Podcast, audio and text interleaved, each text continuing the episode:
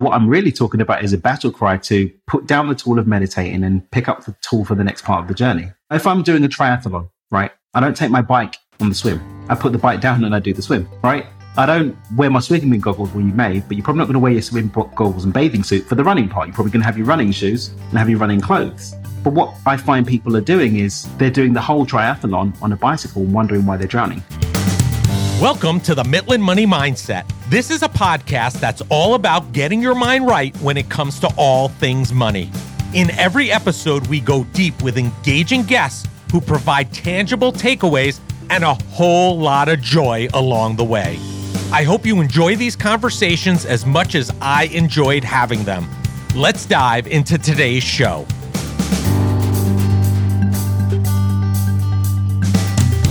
I'm Larry Sprung, your host for the Mitlin Money Mindset and founder and wealth advisor of Mitlin Financial. Today's guest is Dan Mangena, motivational speaker, author, and coach at Dream with Dan. Dan, at the age of 27, received a diagnosis of Asperger's. This late diagnosis caused Dan to experience what can only be described as a life shattering trauma. Daniel spent the next seven years struggling to keep these revelations and events from spilling into every area of his life. As a result of his struggles, Daniel built a simple four step system called the Beyond Intention Paradigm, which helped transform his life from misery to celebration. Through his own struggles, Daniel found a path to lasting joy and purpose and he wants nothing more than to share the tools that saved his life and help others. Through his motivational speeches, Dan shares his vision of empowerment and joy. The books he has authored, along with his podcast, Do It With Dan, the blogs, articles, and worldwide workshops have all helped thousands across the globe. Dan's mission is to empower others to move towards their dream life with confidence. Listen in and hear about Dan's journey from crushing diagnosis and depression to creating a system that helped him and is now helping thousands of others to live a life of abundance, joy, and purpose. Well, hello, everybody. Larry Sprung here, and I have the pleasure of having Dan Mangena motivational speaker, author, and coach of Dream with Dan. Thanks for joining us today, Dan. Thank you for having me, Larry. Pleasure to be here. Yeah, it's great to have you on the show. And listen, I want you to have an opportunity to tell our audience about your path to where you are today. You know, as a motivational speaker, best selling author, and Wall Street Journal master of success.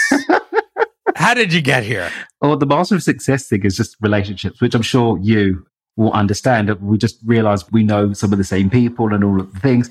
Like, sure. Especially nowadays, the digital world has made everything much smaller. Globalization means you got to be careful of relationships. I've had people who I love to say the whole one night stand versus a long term relationship relationship, right? You've got the churn and burn mentality, people just trying to get what they can.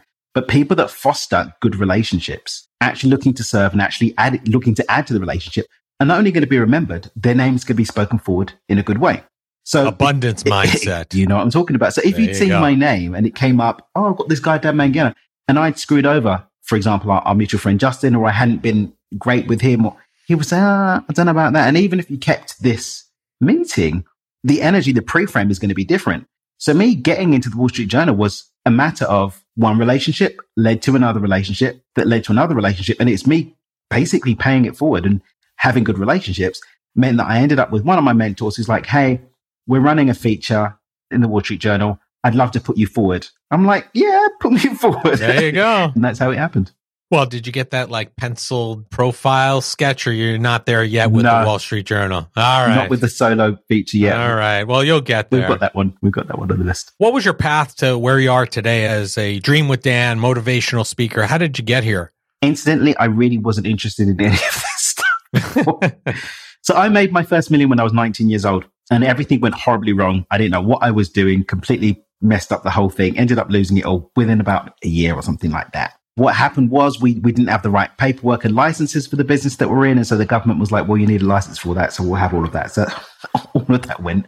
Then I went off and started the consulting. I realized people would pay me money just to pick my brain. And here I was, this 19, 20 year old, far too cocky for his own good that people were willing to pay just to hear what he had to say. So I did that and built up another business doing that. And then promptly everything got stolen because I trusted the wrong people and everything got stolen. So I'm 23, 24 years old now. sitting now and looking at the, dis- the debris of my failures and realizing that maybe I don't know everything. Maybe I'm not Johnny Big Balls that I thought I was that kind of had it all worked out. Because I got into personal development, mindset, visualization, all this kind of stuff about the age of 16. So I was ordering stuff from, uh, you know, Nightingale Conant online and reading books and listening to tapes. I think I listened to The Wisdom of Solomon and the 80 20 principle when I was like 16, 17 years old. Right. I was on it. And that contributed certainly to my success. But again, I didn't have the experience and I didn't know how to hold a certain level of success and wealth. So it promptly left. So here I am looking at this and I'm like, well, you know, I spent the last few years of my life telling everyone I know everything and really arrogantly sort of throwing my successes around. And here I was without the evidence to back that. In fact, evidence to the contrary that I don't know what I want. And actually, I recognize now looking back that so much of my identity was tied up in my successes that when that was gone, I didn't have anything left. And the fact is, Larry, the only reason why I didn't actually follow through with a, an out and out suicide attempt is I had such little belief in myself at the time that I thought I would fail. And I didn't want to be the loser, quote unquote loser, that couldn't even pull off his own suicide. And so, get this, I set off on a mission to find out what was wrong with my manifesting so I could successfully commit suicide without failing. And that ended up being a journey that I've been on since 2008 to today, where at some point, I couldn't really tell you where, I pummeled and polluted myself with so much positivity that I actually ended up choosing life accidentally when I was really quite intentful on what I was doing before and sharing that journey and the methods and methodologies and lessons that I've learned on the way through my books, through my podcasts, and through my speaking and coaching. Wow. So I don't know if you know this about me. This show's about you, but just to share a little about me, I'm on the national board for the American Foundation for Suicide Prevention. Wow. So that is something mental health and suicide mm, prevention is something that's very important to me. I mm-hmm. lost my brother-in-law in 2004. Wow. Uh, he died by suicide mm. and it's with people like yourself telling your story and sharing it that I feel brings suicide out of the darkness, mm. mental health out of the darkness and gives people an opportunity and a vision that they can actually get help and they can actually overcome just like any other disease. Mm. It's, it's possible. So thank you for sharing that My story and, and that part. One of the things that I found very interesting about you was you basically received very late in life, yeah. is my understanding, mm-hmm. a diagnosis of Asperger's yeah. at the age uh, of 20, I believe. 27, right? It was 27. 27. diagnosis, yeah. Okay. Which I believe is much later. Typically, as a child, those diagnoses mm-hmm. come in. And how did you deal with and react to that? I mean, is that part and parcel to your experiences that you just shared with us? Actually, it's probably the saving grace because when I look at how my brain works, being on the autistic spectrum, I'm pretty blinking sure that the reason why I didn't have the impulsive reaction to just go and give it a try is because my Asperger's brain stepped through everything very logically and slowed everything down for me to come to a conscious choice that I'm going to try and get it right. So that all that happened when I was about 23, 24. The diagnosis came about four years later and it actually saved me because I realized that the crippling social anxiety, the crippling general anxiety, the debilitating insomnia that I'd suffered for pretty much as long as I could remember were all tied to me being on the spectrum and trying to function in a mainstream world. When I got that diagnosis, what ended up happening was I was able to get the right resources, the right support, and also identify what my skills and superpowers were so I can actually apply those to what I do now. So even the way that I take complicated concepts, you know, I might talk about quantum type principles or even talking about the way the brain works and how we loop meditation and mindfulness into actual success and all of this stuff. It's because my brain can take everything and systemize it. So it's ah. actually been a, a gift and a blessing.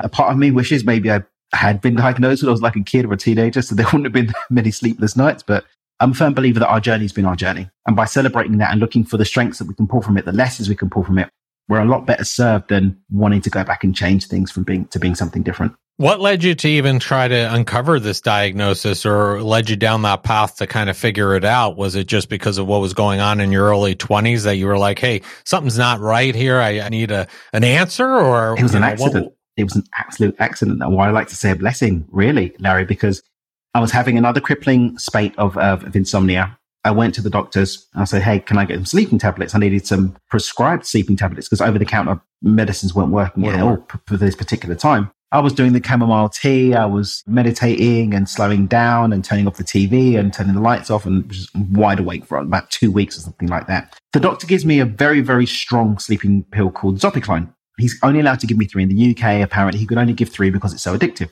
So, so you can't take more than two.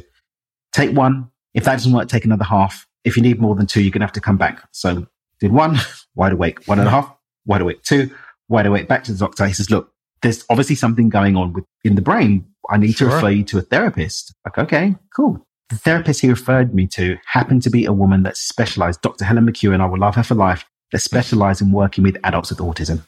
Wow. It just so happened. So it wasn't that that's what happened that I went there for that, but she saw the symptoms. It's so funny. After that, everyone's like, Hey, are you on the spectrum? It's like, where were you my entire life? but yeah, it just so happened that the, the therapist I was referred to, Dr. Helen, worked with adults with autism, saw the clues, followed the breadcrumbs, didn't tell me what she was looking for at first, just kind of took me through the process of therapy. And then about a month and a half into the process, month, month and a half, she's like, Hey, can you do this test? And it turned out I'm very, very high on the autistic spectrum. Wow. That's amazing. I mean, because like you've seen people who suffer from mental illness, depression, whatever you want to wrap it around, there are so many tools available to mm-hmm. help you work through it. Mm-hmm. But at the same time, it's so difficult to find the ones that work for you. Mm-hmm. Stick with them long enough to make sure that it works or doesn't work and mm-hmm. then move on to the next. And I, mm-hmm. I think that's something that's very difficult. But let's move along for a second because you talk a lot about living your life by building a system called beyond the beyond intention paradigm. Correct. What is that all about and how did this help you? Okay. Well, Beyond Intention was literally me taking a systemized approach to what I'd gone through and really trying to put it down. Because I want to say around 2010, 11 is when I really started to realize, oh, you know, I'm kind of choosing life here. You know, I'm not down in the dumps all the time. I'm kind of moving forward. And I'd started to write about my experiences back end of 2009. I started to write and went to write my story uh, just to get it out of my head and get it down on paper, really start to try and process sure. everything. And as I started to come out on the other side and start to see things kind of rebuild and my life kind of come back together, I started to see these common threads. And these common threads became the four steps of Beyond Intention. And that work continues to evolve today. I, I think that I'm a continually an ongoing student of life. I'm always learning. Aren't we all? I'm always investing in my personal development and different coaching, different programs, and always trying to evolve. And so the work that I'm doing evolves. But it started with these very four simple steps, which are accept, clear, gratitude, and listen. And if you, it would serve you in the audience, I'd love to go into what those four steps are and what they mean. Yeah, sure. Sure, sure absolutely. So step number one is all about the mindset with which I approach my life as a whole. And what we do with Beyond Intention is we accept responsibility radically. So step one is I'm the author and creator of my life. Everything that's shown up has been a product of either my conscious or unconscious choices, but it's my choice. My thoughts have led me to here. Now I can blame people, I can pass the buck, but ultimately, if I recognize a simple mathematical truth that I'm the only common denominator in every experience, if I start with me, then there will be changes across the board. So that's not to say that other people don't have an impact. It's not to say that other people don't actually have some blame. But I can't change other people as effectively as I can change myself. And if I change me, even if it's how I respond to other people, I can actually start to claim some dominion back and do something with my life. So that's step number one. Sure. Step number two invites us to come back to a very, another simple truth that the only point in time that's actually real is now. The past are memories. Even by the time that we reflect on something that's happened, even by the time we actually listen to something that we've said, we're still looking at the past. Because by the time that the sensory inputs have got into the senses, into the brain and been processed, it's a memory. Everything's a memory. The future hasn't happened yet. It's all expectation, whether from fear or from faith or from excitement or from doubt or anxiety, whatever it is, it's all in the future. So if I want to make effective choices to take advantage of this dominion that I've accepted through step one, I need to be now. So step two is all about healing from trauma of the past, letting go of expectations of that timing in the future and coming back to now so I can make new choices to create new outcomes. Step three, I just remembered I was doing all three. That's okay. Step three is gratitude. And gratitude isn't what you'd expect. It's not being grateful for what happened. It's actually about starting to build positive expectation by getting into a place of gratitude before something happens that changes the neurochemistry of the brain and the body. It actually changes my habits and behaviors. It changes my thought processes and makes me able to step into what I want. Step four is listen, which is very simple. We're human. Nobody's switched on all the time. Nobody's going to be getting it right every day. Nobody's going to be a champion every day. No one's going to be positive every day. You're not going to have an up quarter every quarter. Your kids aren't going to love you every day. You're not going to catch every ball game. But I can honor and love myself in spite of my humanity. And in the face of that self love, in the face of that compassion, pay attention to what's going on with my thoughts and my feelings and assess whether they are accepting, whether they're present and whether they're embodying what I want I can course correct if they're not, and I can celebrate if they are. And that's beyond intention. That's great. And I think those are very key and important points. And I think if we start utilizing those in our life, I can see how they can be very, very, very helpful. You also talk about uh, importance of alignment. Mm-hmm. What are people aligning to? What do you mean by that? What's the importance there? So one of the things I preach is pontificate on is that we're not one dimensional, right? You have people that teach about mindset, great. But then you have people that take it to the degree of saying mindset is the only thing that matters. Or you've got people that teach you high performance habits and all this, oh, high performance habits, that's what's going to make it happen. Or come and do my latest Reiki, Dubry, what's it, meditation, visualization, healing chant, right? Right. But we don't just exist as vibration. We don't just exist as thought form. We don't just exist as physical reality. We're, we're all of these things. So when I'm speaking about alignment, I'm saying, well, let's be clear on what we want to create. Right, let's break the habit of being a slave to our programs and be intentional. And then let's start to create some alignment in how we feel, which is the first point of contact with our vibration. Let's get into alignment with what we believe. So those thought forms can actually match what we want. And let's get into alignment with how we're behaving so that we're actually embodying what we want. And if we start to do that, maybe just maybe we're going to start having more success and creating more of what we want. Yeah, and that could be used virtually in every area of every your area. life, right? If you figure out that main alignment and then apply it to all those areas of your life, I, I, would imagine it just makes for a much better experience overall for you, right? 100%. So one of the things I found interesting, because especially in this day and age, coming out of the, you know, we're in the pandemic, there's been a lot of talk about meditation, you know, coming back to our ground and, yeah. and relaxing ourselves. I even, you know, there were certain points during the pandemic that I'm not a big meditator, mm-hmm. but uh, I found myself utilizing the Peloton app and yeah. utilizing their meditation just to relax a little bit. Mm-hmm. Now, very interesting. You say you tell people stop meditating. Yep. Why, when we hear about all these benefits, why are you telling people or, or preaching that we should be stopping to meditate? And here's the key, Larry. I didn't say we shouldn't. I said we should stop. For something to stop, it has to have been in motion in the first place. So what I'm really okay. talking about is a battle cry to put down the tool of meditating and pick up the tool for the next part of the journey. If I'm doing a triathlon, right, I don't take my bike on the swim. I put right. the bike down and I do the swim, right? I don't wear my swimming goggles. Well, you may, but you're probably not going to wear your swimming goggles and bathing suit for the running part. You're probably going to have your running shoes and have your running clothes. But what sure. I find people are doing is they're doing the whole triathlon on a bicycle and wondering why they're drowning. right? Again, coming okay. back to this thing about we're multidimensional. Spiritual practice, mindfulness, these tools are very powerful, but you don't take your car into space. You drive your car on the road and your spaceship stays in space. You know, for each level of our experience, there's a, there's a different tool, a different way that we need to show up, a different thing that we need to do. People that go and get wrapped up completely on what their shaman said or their guru, their spiritual healer or their minister, their priest, what have you. Yeah, but what about your belief systems? Because I can pray all day long for abundance and God can send a hundred different ways for me to get that abundance. If in my mind I don't believe I'm worthy or that I can have that thing, my reticular activating system is going to flick on, shut down and filter it out. I'm not going to see it. Doesn't matter how positive my thinking is, as I've seen firsthand experience. If I don't know how to hold or do the thing, I'm going to mess it up. So when I'm so calling uh, people to stop meditating, sorry, when I'm calling people to stop meditating, saying, yeah, meditate, do your chant, do your prayer, go to your temple, go to your synagogue, go to your mosque, go to your church, do what your thing but let's take care of those beliefs and those mindset, that mindset, and let's take care of those habits and behaviors to make sure everything syncs up and leads to what we want to create. Sorry. So basically, don't just rely on the meditation to get you where you need to be from where you are today, there more or less. There we are. Okay. All right. Fair there enough. Fair enough. How are you helping people today? Mm-hmm. Right? How are you helping? How is Dan helping individuals mm-hmm. and who are the ideal people for you to work with? Mm-hmm. Or is there an ideal person or is everybody a potential person who Dan can help? Mm. Well, I think Dan can help the people who are aligned with how Dan helps. Because, you know, if we talk about, you know, the mind for a moment, the mind only understands imprints, but we have imprints that we're going to have enough of alignment with for us to be able to get the message. You know, you have some people that need a bit more of a gentle approach and some people for whom they need more of a stern approach. If I give the stern approach to someone who needs a gentle or gentle to the person who needs a stern, there's not going to be any, any change. Right. You know, talking about the meditation, not everybody's fit for meditation. For some people, the meditation is when they're having a run, when they're having a walk. Maybe for some, it's a walking meditation on the beach. And for some, it's going to be sitting down in absolute silence. Some people like guided, some people don't. My approach isn't going to work for everybody. And what I find is those that resonate with my approach, they get results. Resonate with the approach and want to put the work in.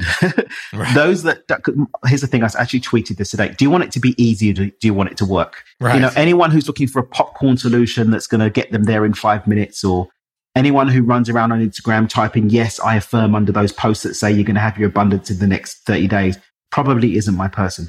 Someone who's ready to actually put some work in, get uncomfortable, just not opening up to recognizing that they don't know what they, what they don't know. We might get somewhere. We might get somewhere. I tend to work with people who have some experience with some kind of mindfulness or spiritual practice only because I'm going to start there. Right. If you think all of it's woo woo nonsense, then we're probably not going to dive together. Be better if you did, but we're probably not right. going to dive. But the place that I focus most is on financial abundance. And people are like, what do you mean? You just, you're materialistic, you know, all you care about is money and blah, blah, blah. And I say, no. First and foremost, we live in a world where the most easiest, easiest medium of exchange is money. Right. Okay. If I want more choice, money's going to make it happen. It's not going to make me happy, but it's certainly going to afford me more choices so that I can actually reach for those things that are going to make me feel more alive. Okay. Also, if I'm stressed about money, I'm not going to really have a conducive space with which to create alignment with my purpose or to go and share my gifts with the world. I'm going to be in fight or flight mode. So I focus on financial abundance because A, it's the easiest method of exchange. B, if you haven't got money, you're going to find it very hard to do anything else. And also three, it's just an easy measuring stick. If I'm teaching you, for example, how to create your own reality, I say, okay, follow these steps and go and create, you know, $100, $1,000. If you don't hit it, we know something's wrong. And if you hit it, right. we know it works. We can then take that and apply it to your health, apply it to your relationships, apply it to finding your purpose, to your career. So that's what I do. Those are the kind of people I love to hang out with and the people that it's probably not going to work for too. Yeah, I agree. I mean, listen, you know, we we're not here for everybody, yeah. right? you know, we want to align with those that, like you say, understand and align with us. Mm-hmm. And if you enter it with that abundance mindset instead of scarcity mindset, mm-hmm. it puts you in a much better situation to cater to those people and be able to find them, right? Because mm-hmm. uh, if you have that scarcity mindset, it kind of puts blinders on, if not goggles over your eyes, and you really can't see at all. It makes mm-hmm. very difficult. Could you share perhaps a story from working with one or a couple of your clients where you help overcome an obstacle or a stressor in their life and move past it to get great abundance? Sure. I think that would be telling. Sure. So we've got um, a concept that I teach called money DNA. People are like, what's money DNA? Well, one thing I've come to realize is that just the way like our genetic DNA unfolds as to who we are, you know, the height that we are, the hair color, we don't have to do anything for that. It just unfolds naturally from that place. But when I started backtracking people's money situation backwards, there were telltale signs that the same thing was happening with finances too. The DNA just shows up differently. It shows up energetically and mentally versus physically, although there's going to be some physical components too. So one of the things we do is we do a host of different archetypes and we track those and we investigate where people have the most natural flow towards creating wealth and abundance. And sometimes people get uncomfortable hearing that because they've got stories or pain points around how they naturally grew with money. So one of the guys that's in my program, uh, my micro to millions program, which is the signature work that we do, he came in, he was making about 35 grand a year. He was a very reluctant landlord. He did a bit of consulting. He had the roof over his head, but he wasn't really in a great place. Relationship wasn't really where, where he wanted it to be and so forth. And he's great, very talented musician. And he, what he wanted to do, I've got this passion for music. I want to, I want to sell my music and that's how I want to create my wealth and abundance. And I said, okay, cool. But let's look at society and your experience of society. Have you seen first, second or third hand anybody who's made wealth and abundance through this path? Of course, the answer was no. And one of the things that people lose sight of is unless I've got first, second, sometimes third hand experience, my mind's not going to hold it to be true that it's possible for me to do that. So the right. likelihood that I'm going to be able to create that way is very low. And what I invite people to, and this is for the listeners too, if I start to chase something for which I've got no evidence of working, then isn't that a clear sign that I'm self sabotaging, using my time, my energy, my resources to do something that probably isn't going to work? So what I instead did was I asked him, went through the process, and it turned out that he had 30 years of experience in real estate. But what had happened is 2008, he got very badly stung and really didn't want to have anything to do with real estate because of the pain that he had around that. So we did some clearing around that, cleared up that energy field. We started reshaping his belief systems and opening him up to receiving again.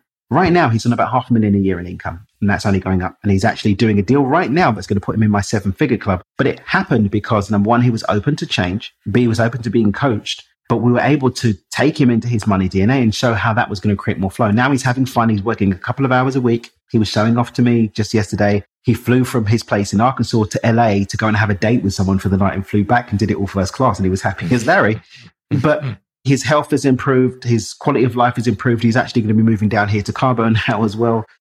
Working less, more fun, more play, honoring where he's at, but most importantly, being open to making some changes based on what he thought he knew and to seeing doing things a different way. That's very interesting because that came from a situation where his money DNA was his own personal situation mm-hmm. firsthand, where he experienced this huge pain point mm-hmm. in 2008, where there was probably this tremendous loss. Mm-hmm. Do you find that just as equally as you see situations where individuals experience that type of pain point firsthand? Don't you think it's far more often where you see people who have experienced it secondhand through a family member or through their upbringing, and they're bringing all of that baggage, so to speak, with what they experienced growing up? And 100%. many times that is their limiting belief. Is that more common than firsthand, or what do you think? A hundred percent.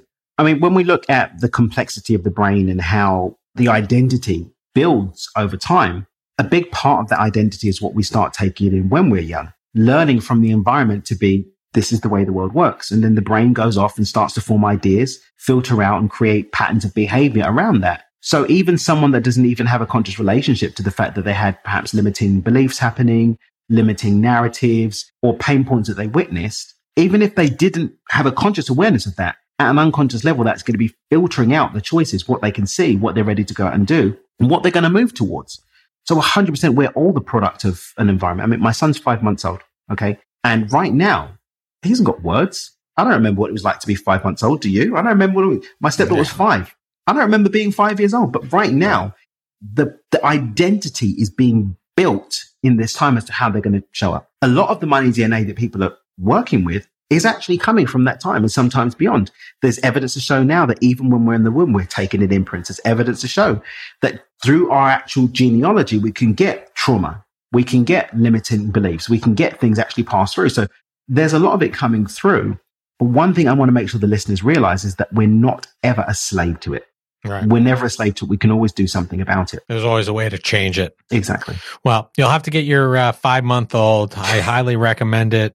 A what I call a bank where you know a piggy bank mm-hmm. that has three slots instead of one. We mm-hmm. use it all often and we talk about it. Oh. And you have one that slot is for spending, one slot is for saving, mm-hmm. and one slot is for giving, for mm. donating. Nice. And it's a very good tool to help youngsters learn money mm. and learn that it's not all about saving because mm-hmm. a lot of people they talk about the piggy bank and it's saving and then the, the child's like well when do i get to spend mm-hmm. well or donate well it's got to be a combination of all 3 mm-hmm. and we highly preach those three slot piggy Amazing. banks for that reason you must send yeah. me a, a, link for someone when i can get my hands on sure. I'd, I'd love to get there there are plenty of them you could just say it's actually more common than you think i've never heard of one but definitely want one i talk a lot about people living a life by design and not by default mm-hmm. and that's kind of how i've lived my life. You know, when my kids were young, I, I relocated my office to be closer to home mm-hmm. because I didn't want to have to have a half hour to an hour and a half commute every day. Mm-hmm.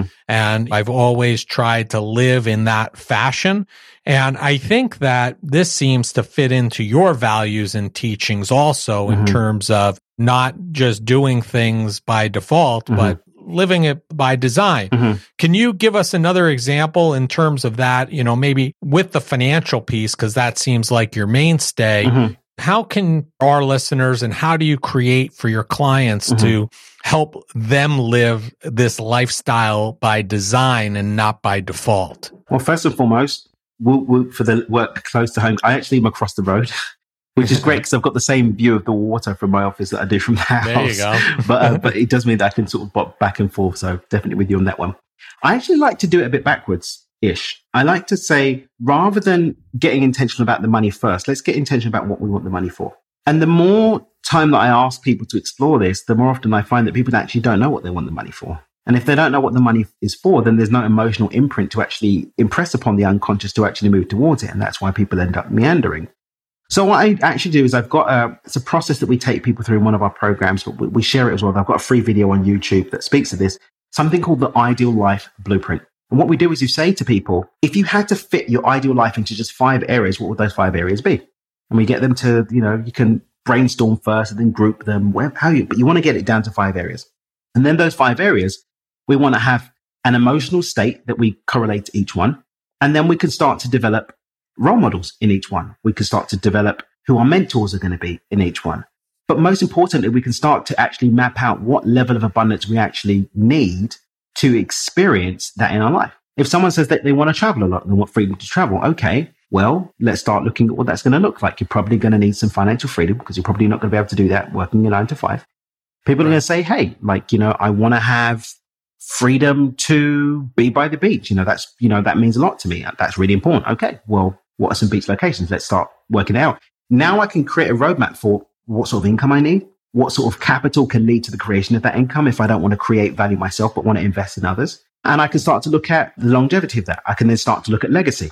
How am I going to map this out so that it works for my kids? But it starts with knowing what we want. The intentionality of what we need in terms of finances definitely starts with the intentionality in what we want to create.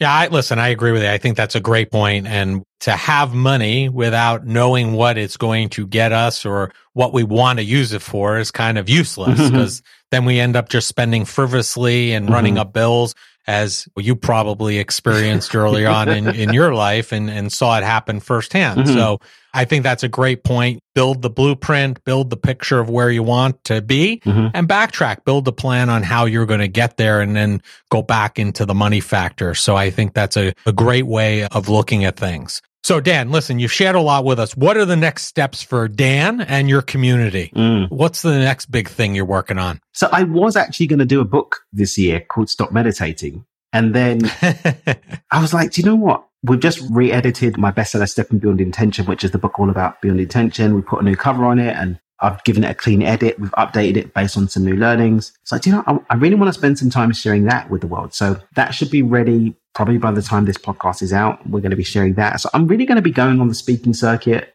especially as things are opening up a bit more now and just sharing that with people. I'm doing a lot of virtual events this year, mm-hmm. really enjoying that virtual workshops here and there. We're trying to get in one a month. And that's what I'm really enjoying. I'm writing for some cool magazines right now. By the time this comes out, should be formalized. I'm not supposed right. to talk about it yet, but I'll talk about it. There's okay. a couple of really solid magazines that I'm going to be writing regularly for and just sharing these concepts, these ideas of intentionality of money DNA of self responsibility and being open and learning and just sharing my experiences through some more writing mediums. That's what's up for me for sure. Awesome. Well, we'll be looking forward to it and be following you to make sure and that we stay on top of it and see those new things coming out. Thank you. You've definitely piqued my interest. So thank you very much. Listen, it's been a pleasure having you on. We end every show by asking all of our guests the same question. So this will be no different. And we want to know, and I think this is going to be a good one. I don't know. I just have a feeling. what did you do today that brought you joy and put you in the right mindset for success? Definitely some snuggles with my son before I left this morning. Okay. Yeah. All right. So that's um, awesome. My wife's it goes Russian. by like this, you know.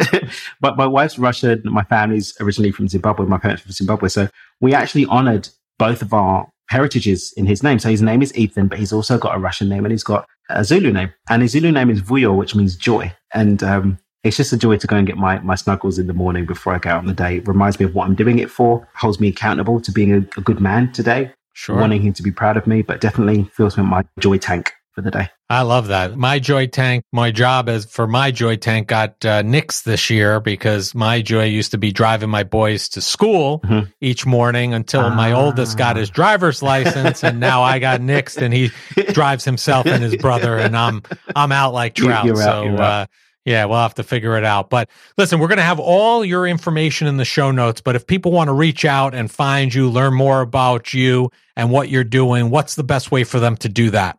dreamwithdan.com. Very easy to remember, dreamwithdan.com. Got free resources, details of any workshops we're doing. There's always something cool happening. Dreamwithdan.com. Fantastic, Dan. It's been a pleasure. Thank you for joining us today and make it a great day. Thank you. I want to thank Dan Mangena for being a guest on the Mitlin Money Mindset. Dan took his late stage diagnosis of Asperger's and turned it into a life mission to help others live a life of abundance joy, and purpose. He is living his dream life and wants to help countless others do the same using the system that helped him work past his diagnosis. Dan is an inspiration to everyone who has ever received unexpected news that could have a negative impact on their life.